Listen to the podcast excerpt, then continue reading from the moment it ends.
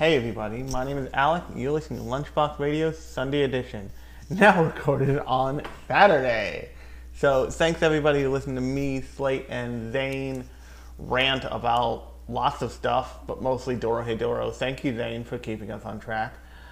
But I also want to apologize for the audio quality right now because my microphone literally just kicked the fucking bucket. I'm gonna see if I can't get it working again, but I'm using the built-in mic on my headphones currently, so that's a fun time. That said, I wanted to talk about something. Uh, I want to talk about once again another more industry-focused thing about anime, and that is the some of the product, some of the unique production techniques in recent years that have been used to make anime. So for this, I'm going to include links to all the shows I talk about in this, as I usually do, so you can go see those shows if you haven't seen them. The, most of them are widely available on the usual streaming partners in crime situation, but I'm not entirely sure, so I will, as usual, include links to my anime list things. But the first show I want to talk about is a show from a couple seasons ago. I think I want to say it's three seasons ago, called Megalobox. And Megalobox is was set up to be a successful show from its very first trailers. And the reason why it was set up to be a successful show from its very first trailers is it was an anniversary project. It was an anniversary project for the late 70s boxing manga and later anime called Ashita no Joe or Tomorrow's Joe. And the thing about anniversary projects, and if you've ever seen an anniversary project from, say, Gundam, you already know this, is that they get an inordinate budget, they get a lot of attention, and because of both of those things, you can attach people to them that really know what they're doing. So, whereas something like G Gundam has certain constraints to it, um, although apparently not a lot, something like Gundam Unicorn, it, the way they set Gundam Unicorn up with these 45 minute OVAs, and there's six of them, is so they can have the most time to just run with some crazy Gundam shit. The same thing with the Gundam movies, like um, the one that me and Alan talked about on the podcast, Gundam Narrative. There it is. And I'm sorry if this is going to be a little bit unedited because, or a lot unedited, let's just face it, unedited. It took me however many episodes doing this to just stop editing because there's been a lot of stuff happening this week. Yeah. But Gundam Narrative and, Gun- and things like Gundam Narrative and Gundam Unicorn get a lot of budget because they have the years built up and they are standing for the entire franchise. But that also happens with pivotal with pivotal shows and series and properties as well. And in Megalobox's case, that was one of those things. But instead of just making a really good version of the show, they went the Gatchaman route, and that is they wanted to make something that was super relevant, super stylish, and but also paid homage to the original series. So if you've never seen Gatchaman Crowd, hey, you should go watch Gatchaman Crowd. The first the first series is about social how social media is warping your brain. The second season of that show is about freaking politics and it's amazing. But Megalobox was produced in the in a way that would allow it to visually pay homage to the to a different time period. So what they did with Megalobox is really interesting. Is they made the anime, they made the full resolution, awesome thing that exists somewhere, but you probably will never see it because what they did was they down resed it to like a, I think 720p from the traditional 1080p that anime is now produced at.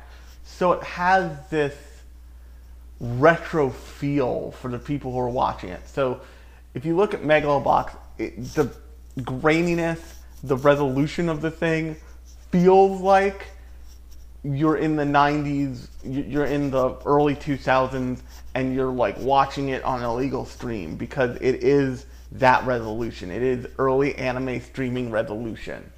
And that gives the whole show this like muddy, we're doing the best we can with the technology exists feeling that pays homage to the anime of the early 70s and the anime of the mid 90s and everything that came before it.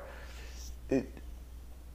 That is the way you're supposed to use production tools to achieve a look and a feel.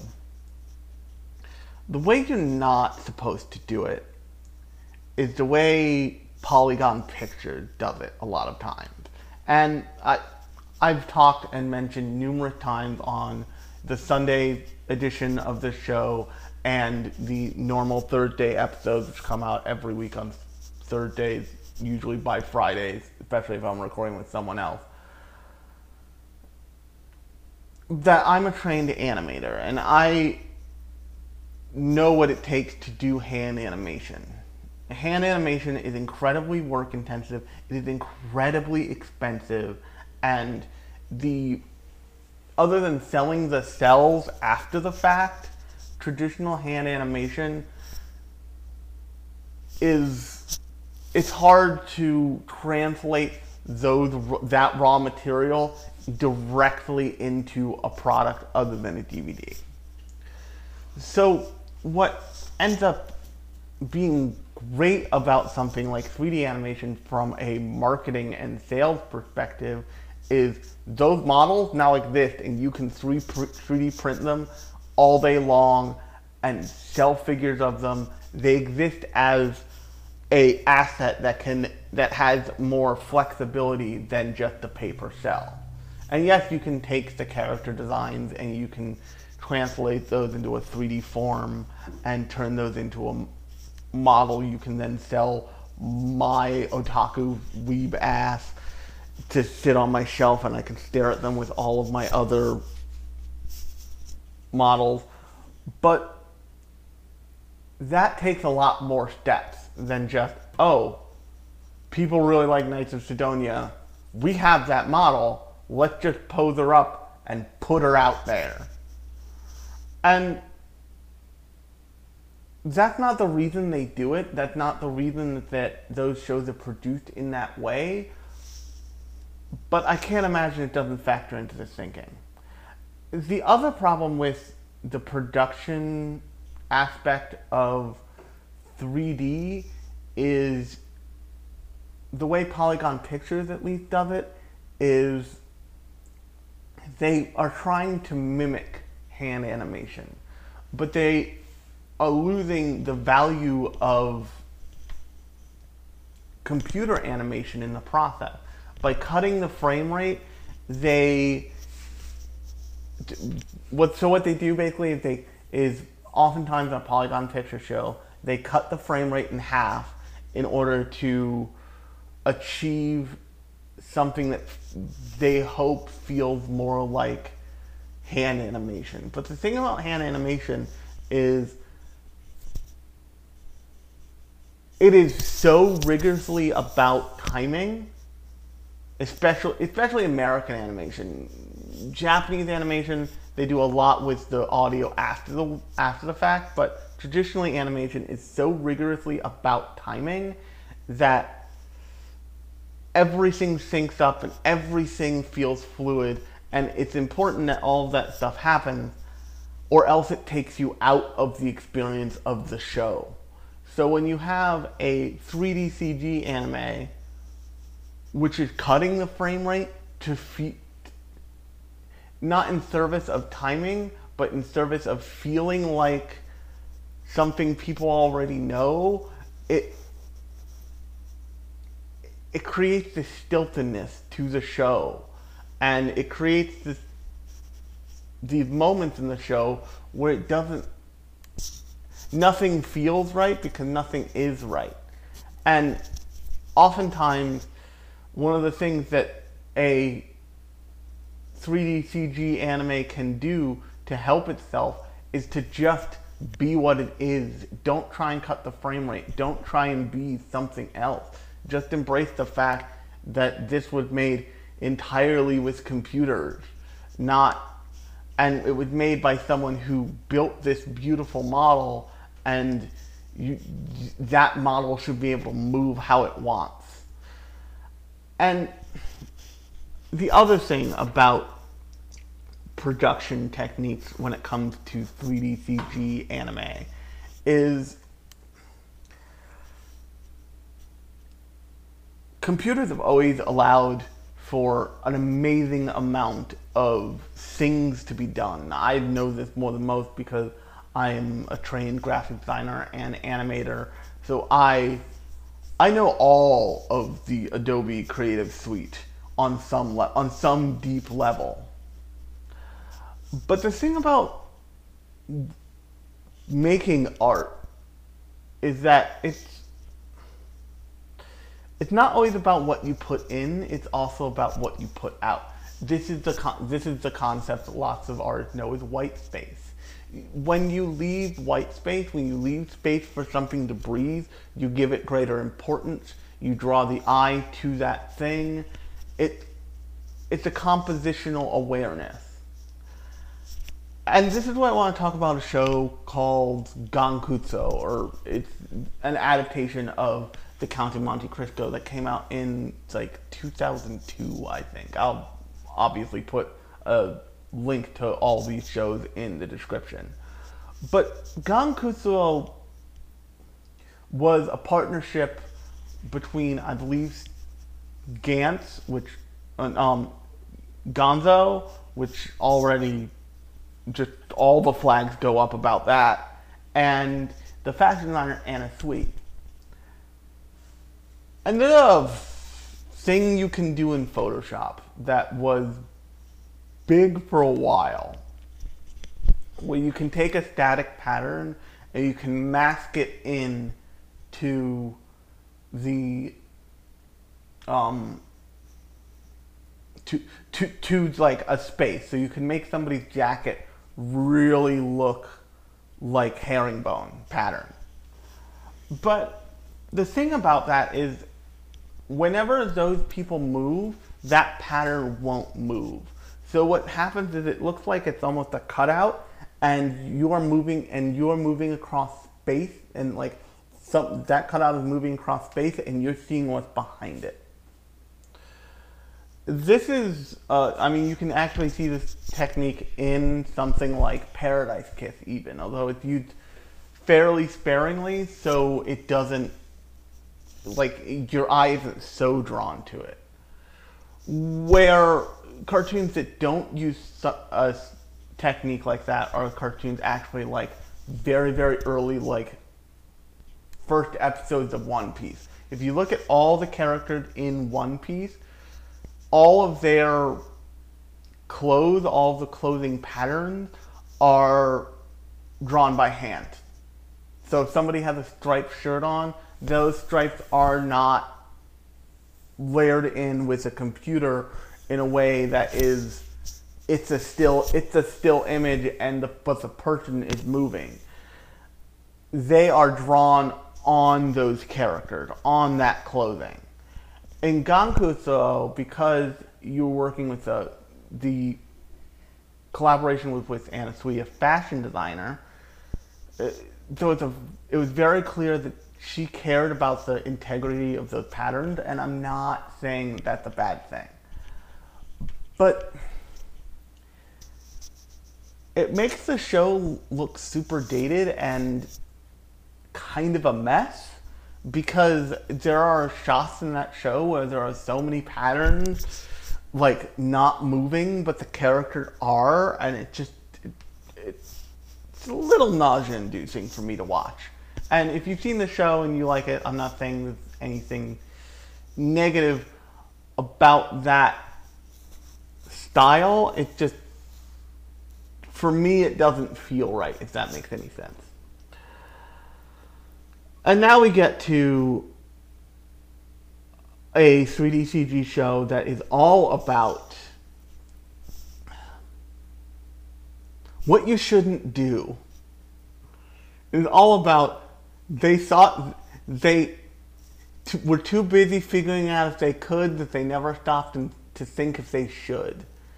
And that's a show called Handshakers. And this show actually, um, I want to say two seasons ago, had, or two actually, once again, um, maybe two seasons ago, um, two years ago in seasons, not two seasons like fall, winter, like two full rotations of seasons ago, had a,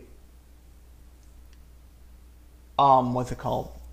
Had a stealth sequel called Wise, I think, or W'z, like W apostrophe Z, however you pronounce that and this show, this show, I am sure, I am fucking absolutely positive that on some level, Handshakers is a technical fucking achievement. But Handshakers is also everything you imagine will make you car sick while standing still. I, you know, I, they use still textures. They have like the the the female character's boobs move independently of them. It's like they were all on different axes, and it's like, oh hey, the character's moving over here. I'm just gonna jiggle to the left for the entire time they walk. No reason, no fucking reason. Also, this entire scene is in fisheye lens. Would you like to be sick right now? Because if so, hello. And the premise of the show actually doesn't have that. Feels like maybe a. It's a buddy battle anime with some fucked up overtones, but it also it, all of that gets lost to the sheer like I the best way I could put it is that it is like 1990s inspired fucking vaporwave with like had sex with that show Overload from the early 2000s. And no one was ever like, yeah, sure, let's put some bad CGI chains in this. Let's let's also put some bad CGI fire in this because you know what CGI does great? See-through organic texture. Let's do it. And it's just you can go look this show up on Crunchyroll right now. You can go attempt to watch it. There's a visual style of which one of the best examples I think is uh, Kyousogiga, the uh, which is an old odd show you can find on the service RetroCrush now, and it is this like bonanza of visual information. You have to be very careful with that style, or else you will overload your viewers. You will just visually overload them and they won't be able to follow it. And even a show like Kyousogiga, if you're too tired, do not attempt to watch that show because you will just lose the thread immediately something like, let's say, Megalobox uses that kind of visual overload of information as a backing for their story. They they put a lot in the background of something like Megalobox. And that contributes to the feel and like cyberpunk future dystopian punk feeling of that show. Another good example of this actually is um, Carole and Tuesday. Carole and Tuesday has a lot going on in the background of that show, but the way they frame it and the way they frame the characters in it feels quieter. It doesn't feel like the volume is turned all the way up. In Handshakers, the characters and the story are drowning in the technology used to make the show. And it doesn't, but that doesn't serve any purpose. It doesn't feel like the show is intentionally trying to overload you. It feels like the show doesn't have control over its own style. It feels like the show is like it feels like the show is getting away from itself constantly. It feels like the creators have overdone and they don't know how to but they've like don't know how to undo what they just did so it has to go out the door. And that's that is the danger with something like CGI with 3D CG processes is that you can get to a point where you can't you can't pull back and you you've built this style that is unmanageable and incomprehensible and just doesn't it just doesn't achieve it's not that it's excessive in the name of being excessive. One of the big differences I would say between something like Gankutsuou and something like Handshaker is Gankutsuou's style is coming at it from a perspective of a fashion designer doing all the costumes. It being an inherently French story with a French Italian style and flair to it. it something like Handshaker is excess and is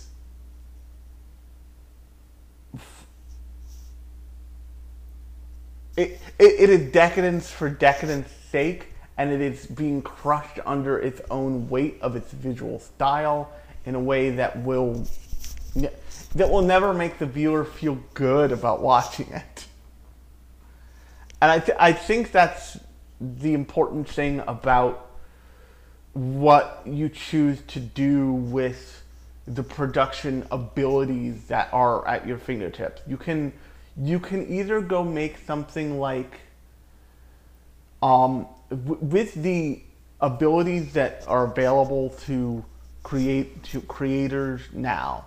You can either go make something like Handshakers that is decadence being crushed under its own weight, or you can go make something like the Monogatari series, which is like style ground down to its absolute essence and is all about the characters and as su- as far as the backgrounds exist they exist only in service of the characters who are on screen at the time. And both, let me be perfectly clear, both the like decadence of handshakers and both and the simplicity and streamlinedness of the Monogatari series are specific fetishy things. But the thing about the Monogatari series is that the way it is produced and the visual language it is playing with is much more aware of how of its own control than something like handshakers.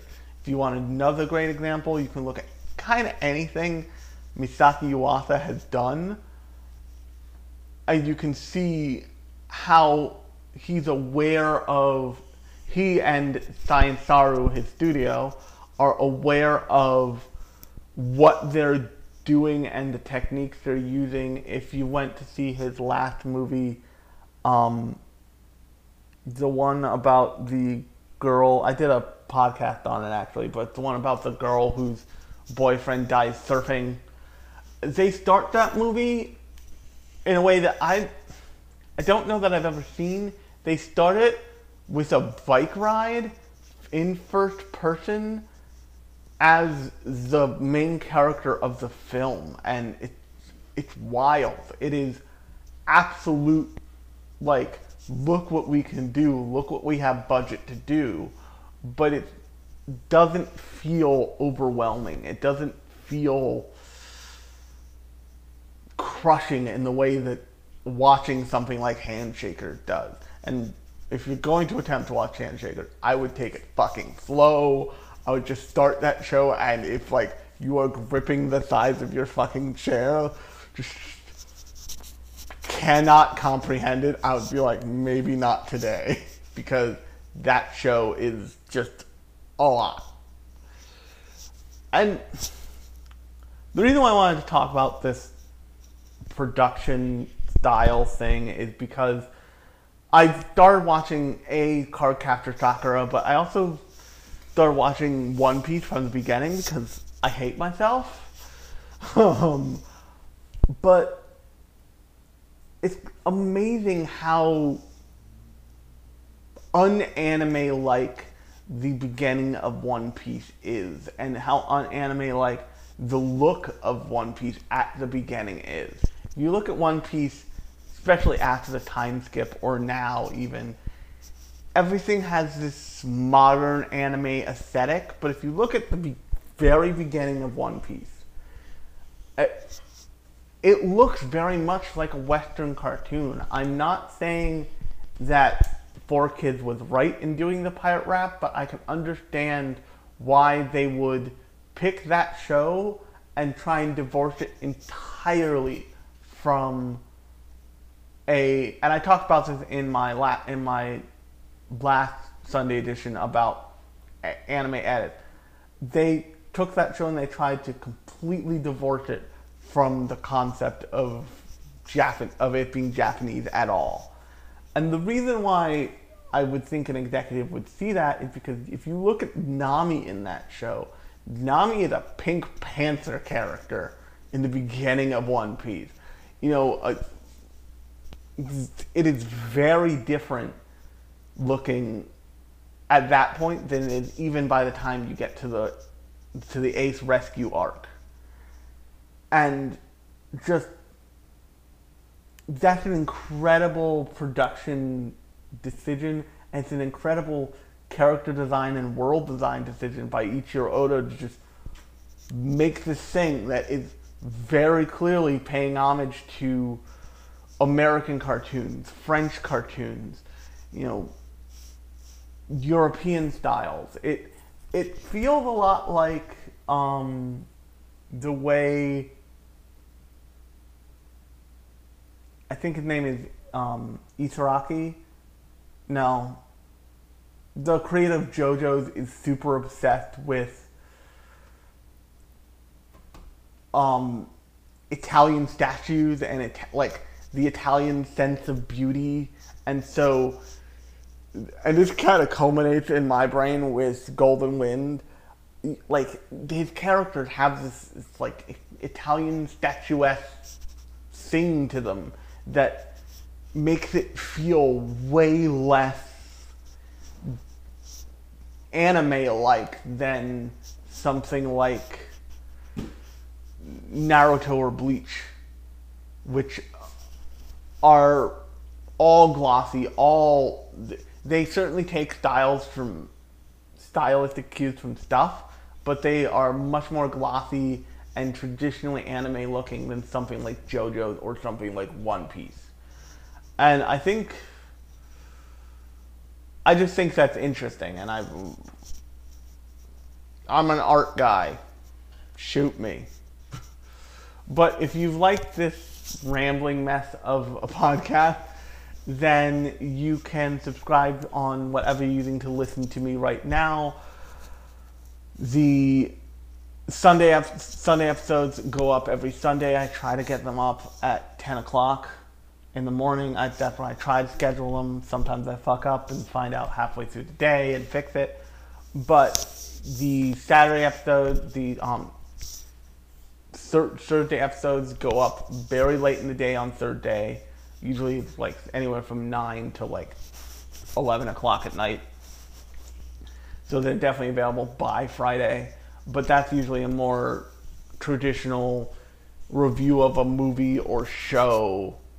And this Sunday edition thing that I've been doing for a while is my chance to explore stuff like production styles, editing an anime, all that stuff. So if you like either of those things, you'll get both of them in one package in the same feed every week. But until next time, I've been Alex. You've been listening to Sunday Lunchbox Sunday edition, and I will talk at you next Thursday.